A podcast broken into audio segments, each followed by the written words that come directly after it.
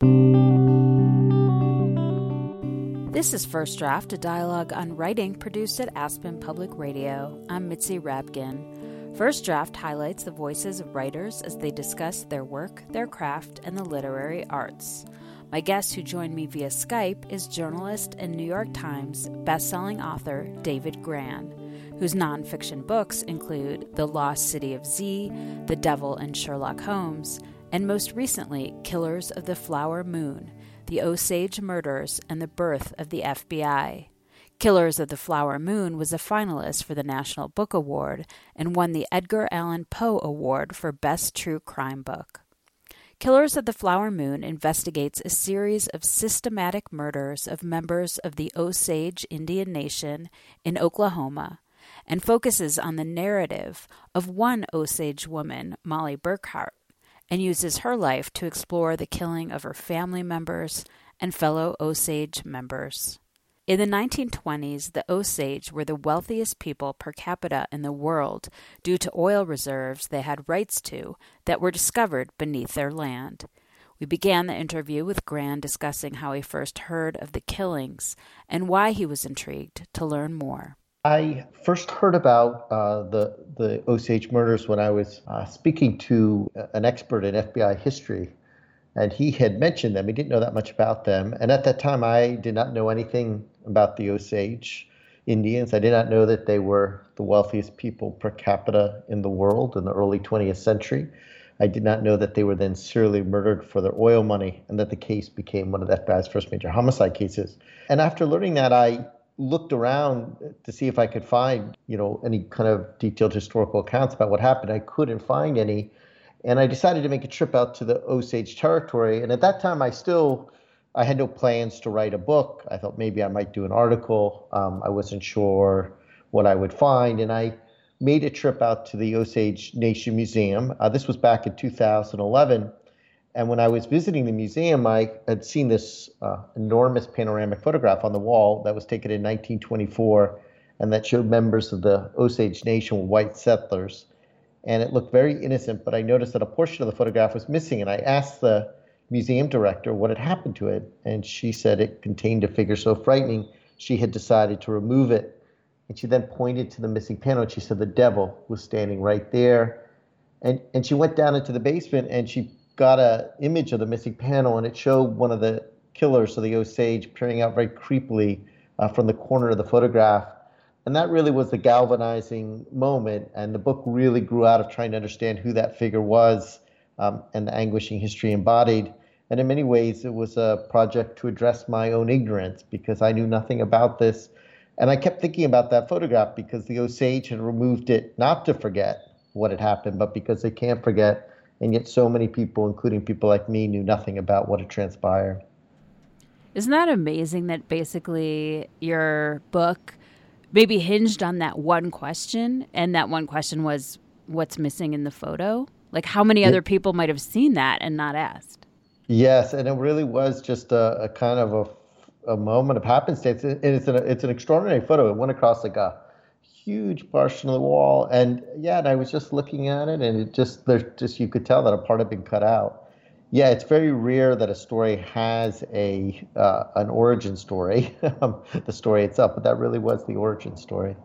I'm sure you find things every day that are interesting. So, what elements do you look for in nonfiction that you know it's worthy of exploring? Yeah, so I mean, I think there's a, a, a kind of a, a rational process and an irrational process. Um, the rational process is you you you hear about something that is intriguing that you don't know about. So clearly, the Osage murders was something uh, I didn't know about. Um, you're looking for something, especially if it's a book or a longer feature, that has some deeper meaning or larger importance. So certainly, the Osage murders just kind of on its very face has this great moral imperative.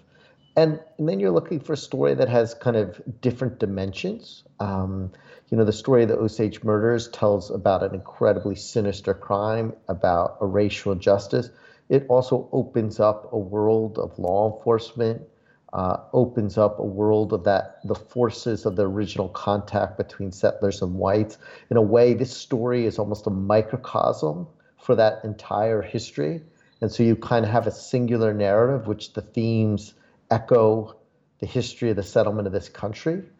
And then another element is you need to know if there are materials available to tell the story, because sometimes you come across stories uh, that you would like to tell, uh, but you can't find those materials of which to tell them. Uh, there's also just an irrational quality, which is you almost just instinctively feel a compulsion about a story. Um, it gets underneath your skin, and you feel this need to tell it. And that irrational quality, which really kind of defies analysis in many ways, I mean, you can kind of rationally explain it, but it is in many ways essential because, you know, a, a researching a story uh, takes a lot of energy and ardor and a lot of tedium, uh, a lot of dead ends. Um, the story of the Killers of the Flower Moon took me close to five years to research and write. You need that compulsion if you're going to really investigate a story um, and do it well. You're listening to First Draft, a dialogue on writing produced at Aspen Public Radio. I'm Mitzi Rapkin.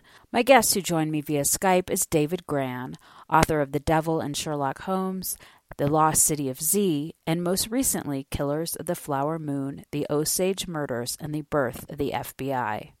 You mentioned that the Osage were the wealthiest people per capita in the world. But that it, they didn't start off that way. They basically started off on 100 million acres, I believe, in Kansas. Well, it maybe across state lines. And then they got reduced by the white men to 50 by 125 mile area in Kansas. And then eventually had to move to Oklahoma. So, what was the state that they were in at that point, And how did they end up in Oklahoma with the access to the, these this money. Yeah, so the Osage had once, as you said, they had once controlled much of the central part of the country, um, an area that stretched all the way from Missouri and Kansas to the edge of the Rockies.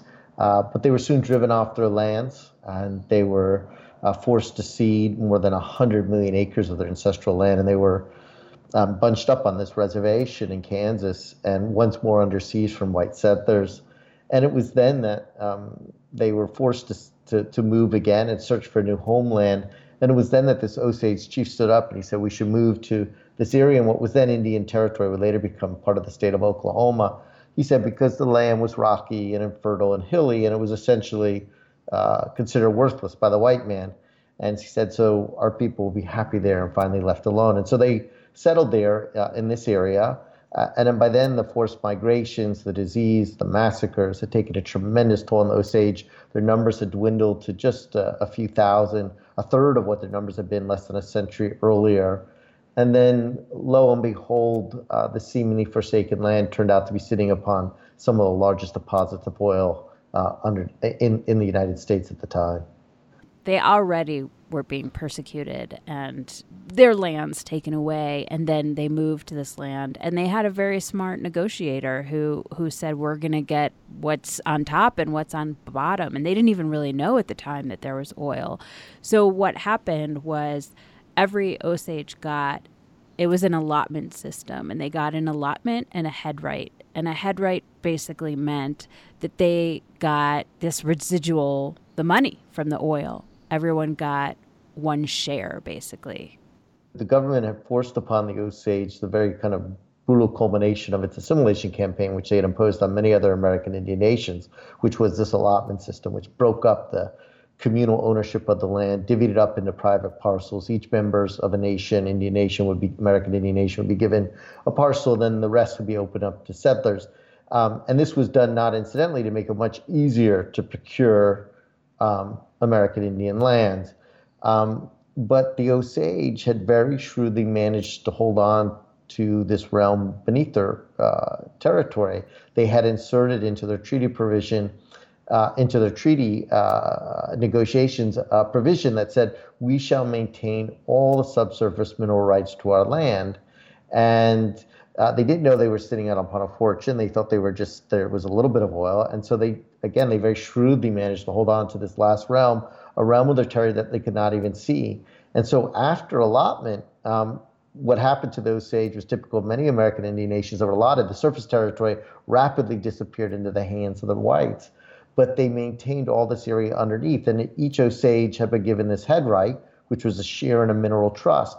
And a head right could not be bought or sold, it could only be inherited. Um, so the Osage had become the world's first underground reservation. There's so many tragedies in this book, but the most astonishing part in this saga for me was that they had this wealth, but they couldn't control it. Can you yes, talk about that? Yes the way they acquired the wealth is that prospectors would pay for leases or royalties. And just to give some sense of the amount of wealth, in 1923, those 2,000 or so Osage who were on the tribal roll received what would be worth today more than $400 million. So this was enormous sums of money. And that wealth provoked um, a great deal of prejudice across the country.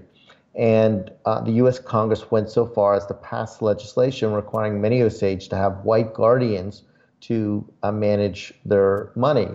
Um, this was system was not um, abstractly racist; it was literally racist. It was based on the quantum of Osage blood. So if you were a full-blooded Osage, you were deemed "quote unquote" incompetent and given one of these guardians. And so here you could be a great chief who led a nation and um, yet you could have this guardian telling you whether you could buy this toothpaste at the corner store or buy this car.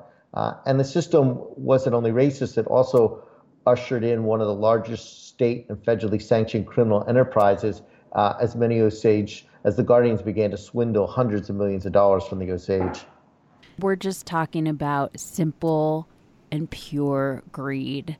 And the Osage, because they had guardianships, I mean, sometimes they couldn't even, you know, there was a story in there of a woman who needed her kids to get medical attention and she didn't have money. I mean, they, they died so poor and they had, you know, ostensibly in the bank, you know, millions to pay for more than en- enough doctors, and yet these children died.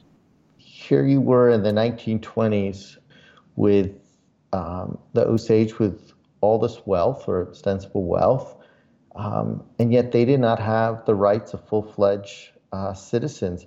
I write a lot about one woman named uh, Molly Burkhart, whose family becomes a prime target of this conspiracy, where one by one her relatives are being murdered off. I mean, she has a sister who's shot in the back of the head. Her mother is slowly poisoned. She has another uh, sister who is blown up in her house. And um, you know, Molly is uh, crusading for justice, um, trying to find out who the perpetrators are. Uh, because she was a woman and because she was Native American, um, her pleas were often ignored uh, because of prejudice at the time. And Molly, uh, husband, is the one who controls her fortune. Um, and it's I found a document concerning Molly from 1931, which was just a few years before Molly died, and in it was a, a plea for her appealing her quote unquote incompetency so she could control her fortune. And only then did the court allow her to have access to her money, much which had already been swindled. And so only in 1931 here in the United States did, did Molly Burkhart, um, you know, nearing their death, uh, become an American citizen with the full-fledged rights. You're listening to First Draft, a dialogue on writing produced at Aspen Public Radio. I'm Mitzi Rapkin. My guest who joined me via Skype is David Grann, author of The Devil and Sherlock Holmes, The Lost City of Z, and most recently, Killers of the Flower Moon, The Osage Murders, and the Birth of the FBI. These people in this Osage nation were slowly being murdered it wasn't always obvious that they were being murdered because some were slowly poisoned, so it seemed like maybe they died of sickness. But some were blatantly shot in the head, some were, you know, bludgeoned on trains, but they were slowly being murdered, and it was hard to sort of piece it together or find what was happening. And that's when Tom White entered the scene. And if this story has a hero, I think he is one of them. Can you talk about who he was? Yeah, so um, Tom White, it, it, in many ways, is like Molly in that, you know, Molly was born in a wigwam, um, speaking only Osage, and then was in the 1880s, and then was uprooted from her home uh, by the government and forced to go to a boarding school. She could no longer uh, speak Osage. She had to catch the white man's tongue And within a few decades, because of the oil money, she had married a white settler from Texas, a man named Ernest Burkhart. And in many ways, she straddles not only uh, two centuries, but two civilizations. And, and Tom White is somebody who also, in many ways, straddled two centuries. He was born in a log cabin uh, on a Texas frontier. Um, he came from a tribal community of lawmen. His father was a lawman. He and his brothers have been Texas Rangers. He began practicing law at a time when justice was often meted out by the smoking barrel of a gun. And by the 1920s, he is working uh, for uh, the FBI. Uh, it was then known as the Bureau of Investigation, and we know it today as the Federal Bureau of Investigation, FBI. And he was a field agent. And in 1925, he was uh, summoned uh, to Washington, D.C. Uh, by that time, he's wearing a suit. Um, he is trying to learn more modern techniques of investigation like uh, fingerprints uh, and uh, handwriting analysis, which became a big part of the case. And when he gets to Washington, he meets with J. Edgar Hoover, who was the new director at the time. He's only 29 years old. And the Bureau had been investigating these murders uh, for two years, and the results have been completely disastrous up until then.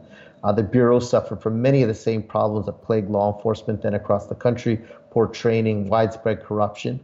Uh, and the Bureau had failed to make any arrests. Um, they had, in fact, gotten an outlaw, a guy named Blackie Thompson, out of jail, whom they hoped to use as an informant. And instead, he uh, slipped away, robbed the bank, and killed the police officer. So Hoover was terrified of a scandal, and he turns to White to take over the case. And so White um, ends up leading, um, uh, uh taking over the investigation and putting together this undercover team um, because of the dangers and the undercover team uh, included some old frontier lawmen. Most interestingly enough, it also include, included an American Indian. And there are no statistics from the Bureau back then, but I think it's fair to say he was the only American Indian in Hoover's Bureau at the time. And they went in undercover. And as you said, White um, has a quiet goodness about him. Um, and, and the story really is about, as, it's, it's, a, it's a story about as close to good and evil as I've ever written about. And White, like like Molly, um, they both have a real uh, goodness about them. One of the focuses of the community, first, someone who they thought was very good and turned out to not be very good was this man named William Hale, and he was the uncle of Ernest who married who married Molly, and he was a very successful businessman, very wealthy, and friend of the Osage, as he would say, and many Osage believed that. Yes, he had arrived in Osage County at the turn of the century. Uh, at that time, he was just a dirt poor cowboy, showed up on a horse with dirty, ragged clothes, carrying little more than a Bible. And he began to accumulate land and became this cattle baron in the area. By the 20s, he was um, the most powerful figure in the region. He was known as the king of the Osage Hills. He controlled patronage, he controlled politics. He was the deputy sheriff. But as you said, he had this face. He was this kind of boosterist. He was this kind of, he presented himself as a friend of the Osage, as this kind of avatar also of progress. Um, he campaigned for um, God-fearing souls. And because of, when Molly, um, you know, could not get white authorities to investigate these cases, she turned to uh, Ernest Hale, I mean, to William Hale to help her. And um, they, um, campaign. They uh, hired private detectives. They put out rewards, um, and little did she know that Hale uh, was deceiving her. And in fact, it was he who had hatched one of the main plots, using his uh, nephew Ernest to marry into Molly's family, um, and then directing him uh, and his other henchmen to slowly murder off members of Molly's family so that they could inherit and control the head rights and that's one of the things that made these crimes so deeply sinister is that they involve an intimate level of betrayal. They involve people pretending to love you while systematically plotting to murder you over years and sometimes even your children. You're listening to First Draft, a dialogue on writing produced at Aspen Public Radio. I'm Mitzi Rapkin. My guest who joined me via Skype is David Grann, author of The Devil and Sherlock Holmes the Lost City of Z, and most recently, Killers of the Flower Moon, The Osage Murders, and the Birth of the FBI. So, this is, I mean, it's just horrifying to look at how widespread this was. And when you see husbands turning against wives and wives turning against husbands for money, What did you think when you were writing this and researching this about human nature? Yeah, you know, I am, um, you know, funny, journalists and writers are often portrayed as uh, being cynical. And uh, I can't speak for everyone, but I speak in my own case. It's actually kind of the opposite that I always begin, I don't want to say with illusions, but trying to think of the right term. I can't think of the term, but it's not cynicism that drives you because you want to try to pursue and expose sins. You're kind of driven by some kind of moral imperative to, to hopefully do good in your work and to expose problems. But then, you begin to peel back the human nature and you you really are you can be really shocked and in the in the case of, of this um, i think for me that was most shocking because you when you begin a story you don't know what you you'll find and and going back to that description of that photograph missing picture i had initially conceived of the story much as the fbi had at the time which is as a kind of traditional crime narrative in which there was a singular evil figure this man named william hale the so-called king of the osage who, with a few henchmen, had perpetrated these crimes. Then society comes in and they remove that evil, and society is supposed to return to normal. And instead, over time, uh, as I spoke to more Osage, as they gave me evidence and testimony, and as I spent years in the archives finding new evidence, um, I began to realize uh, and that that conception of, of the case was really mistaken. And this was not a story about who did it, but much more a story about who didn't do it, and that it was about a culture killing, and that while Hale was one of the most brutal and psychopathic killers, you know, a man who committed, uh, you know, close to 20 murders, there were others who were committing a single murder in their family and then covering it up uh, in order to inherit a head right.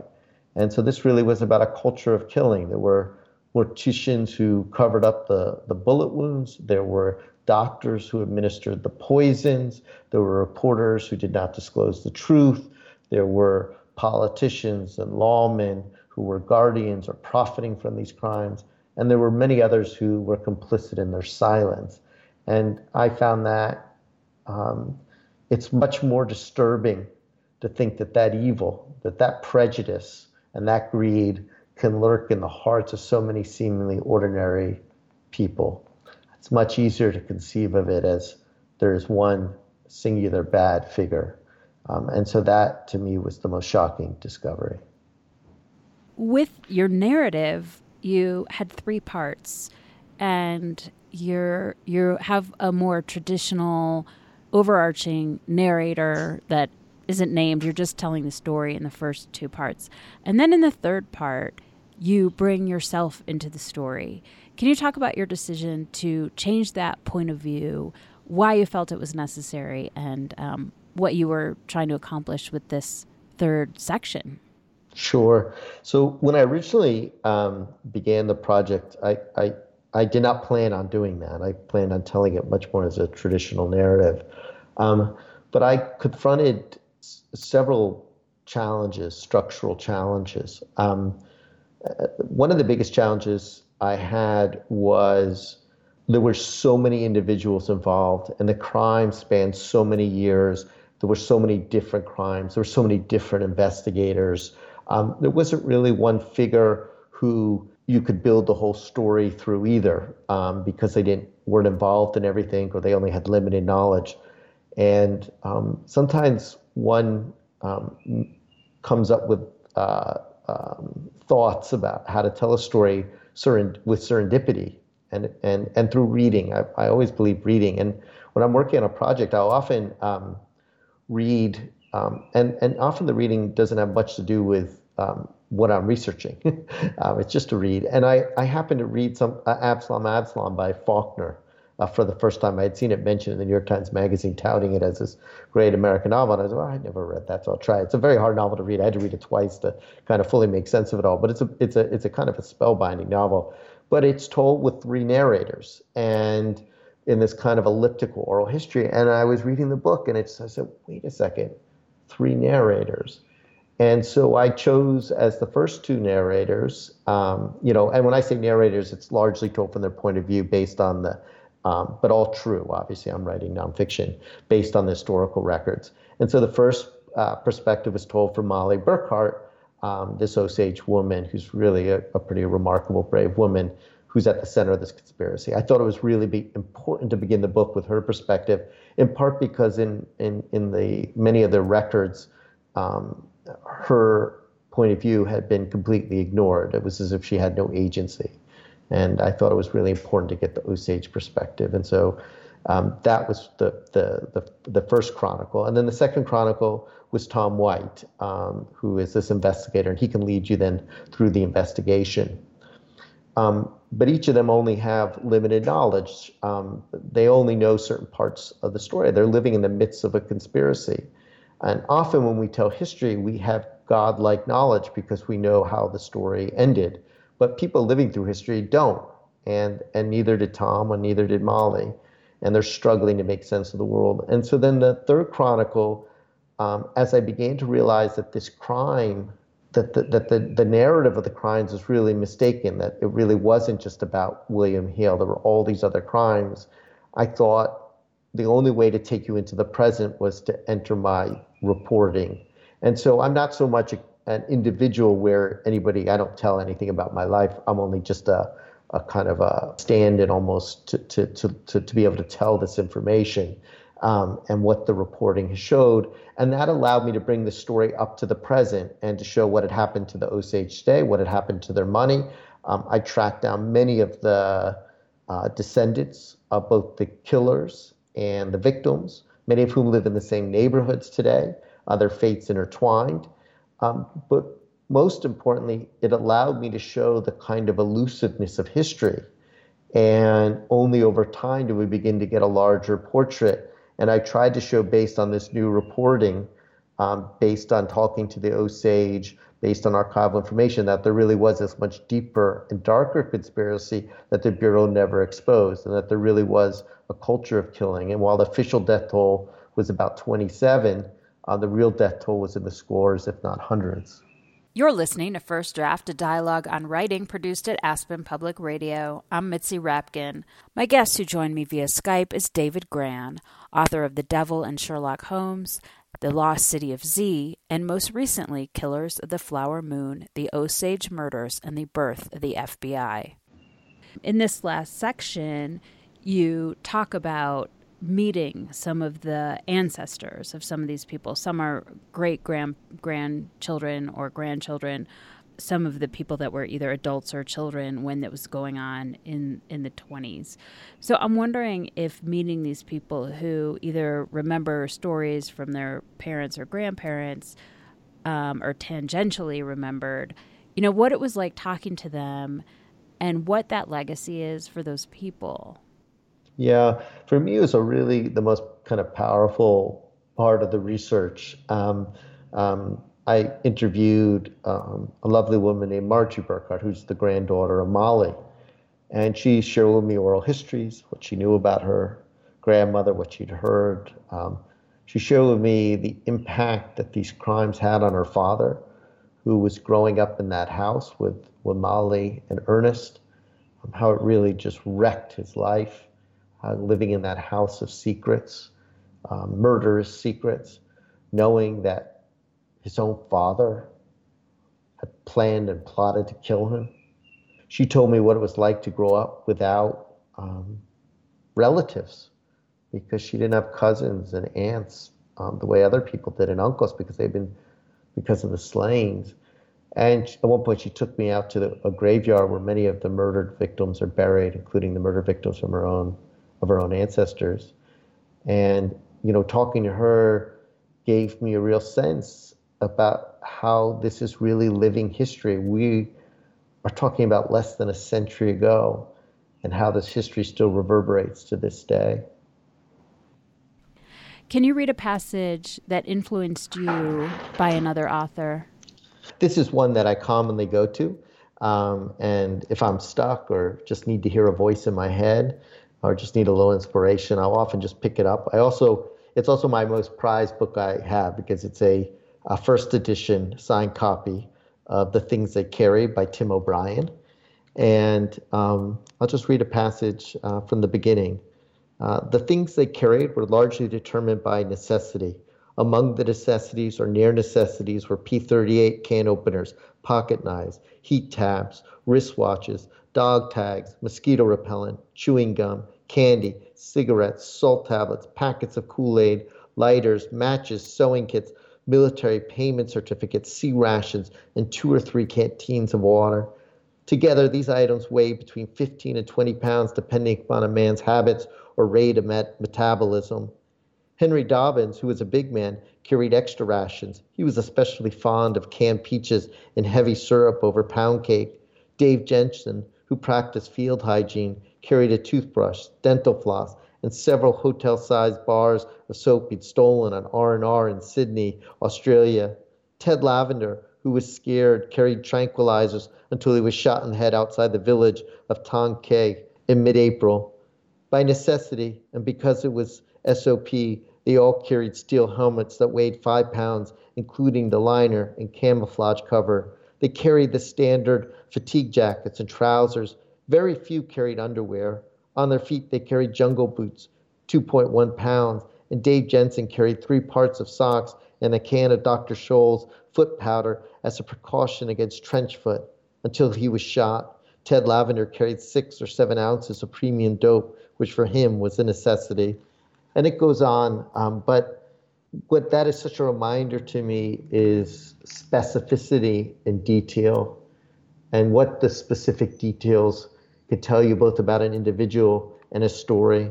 And there's nothing fancy in there, um, but each detail is almost poetic in its specificity to each character and you know down to the weights in which they carried um, and so for me it's just a reminding of what great writing really is. Can you read a passage that you wrote? Maybe it was tricky or hard to write or changed a lot for the first draft or just something you like so um, very my most recent uh, project is something called uh, the white darkness about a british explorer who became obsessed with ernest shackleton uh, kind of modeled his life after his leadership techniques, and then eventually set out um, on uh, expeditions to trace Shackleton's routes, including he, he was determined to walk across Antarctica alone. And um, th- that's a book which will be coming out in October. And it's the first time where I've really written about a place that I did not go to. Um, I did not go to Antarctica. And so it was a real challenge for me to get a sense of the landscape and the nature and so what I'm about to read, I don't actually think is is necessarily my best writing in any which way, um, but it was a struggle for me and a way to try to kind of wrap my mind around this incredibly astonishing and alien setting. Um, and it, it begins um, with um, the, the two men for one of the first expeditions that Worsley was going to go on to the South Pole, trying to follow Shackleton's route, was a man named Gow and Adams. And uh, Worsley, Gow, and Adams plan to begin their journey south of New Zealand on Ross Island.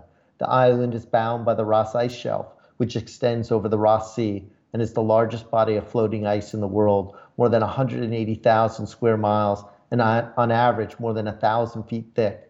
Because the Ross Ice Shelf is easier to reach by sea during the summer than other parts of the continent, and because it is relatively smooth and stretches nearly 600 miles toward the heart of Antarctica, it was the starting point for expeditions to the South Pole during the golden age of Antarctic exploration. Shackleton and Scott and Amundsen all began their expeditions on the shelf. Like these explorers, Worsley and his team would head south across the ice shelf, a journey of nearly 400 nautical miles until they reach the Transantarctic Mountains, which divide the continent and extend to the Weddell Sea. To get to the polar plateau, an elevated, almost featureless part of the continental ice shelf, where the South Pole is situated, the party would have to cross these mountains, which rise nearly 5,000 feet. On the Nimrod expedition, Shackleton discovered one of the few passable routes, a glacier covered valley 25 miles wide and 125 miles long that runs between the mountains like a frozen causeway. There burst upon our vision an open road to the south, Shackleton wrote. Still, the glacier is treacherous. Its elevation is 8,000 feet and its surface is riddled with crevasses. The last of Shackleton's Manchurian ponies had disappeared into one. When Scott crossed the glacier during his latter expedition, one of his men suffered a fatal head injury after falling into a crevasse. Only a dozen people, the same number that have walked on the moon, had trekked the length of the glacier. Worsley referred to it as his nemesis. And again, that's you know fairly straightforward and you know not very poetic, but um, I was trying, and it took a while to just learn and begin to just almost master the facts of this region so that I could begin to inhabit that world. Where do you write? Uh, I write uh, at home uh, most of the time. I uh, in a little office stacked with many books uh, on the floor and documents, and I usually uh, get up early in the morning, have my coffee, and begin to work the whole day. What do you do, or where do you go to get away from writing? I would say um, the the two things I do to get away from writing is I like to take walks just to clear my mind. Um, um, and my back gets stiff when I'm sitting. Um, but also, most importantly, my kids uh, and my wife. You know, for me, family is really important, and you know, writing for me is very hard, and it is for me the best kind of escape uh, to be with them and, and just to get away from it all. Who do you show your work to first to get feedback? My wife. How have you dealt with rejection? Oh, terribly. uh, um, you know, I, I don't think rejection ever gets easy. Um, and uh, I had a lot of it, especially early in my career. Uh, it took me a long time to earn a living, uh, to get my writing uh, into magazines. Uh, you know, it was more than a decade of, of struggles. Um, and so I don't think whenever it's ever easy, although I will say this, it is also always a, a motivating factor. And, you know, I always think, you know, I was at an event the other day, Margaret Atwood used the word, uh, you know, coming back. And I think you just got to keep trying to come back. And what is your favorite word? Curious. You've been listening to First Draft, a dialogue on writing produced at Aspen Public Radio. My guest who joined me via Skype was David Grann, author of The Lost City of Z, The Devil, and Sherlock Holmes, and most recently, Killers of the Flower Moon, The Osage Murders, and the Birth of the FBI. You can follow First Draft on Facebook. Just look for First Draft, a dialogue on writing, and click like, and on Twitter at First Draft APR. You can email me at firstdraftwriters at gmail.com. The theme music for First Draft was produced and performed by Murph Mahaffey. I'm Mitzi Rapkin. Thanks for listening.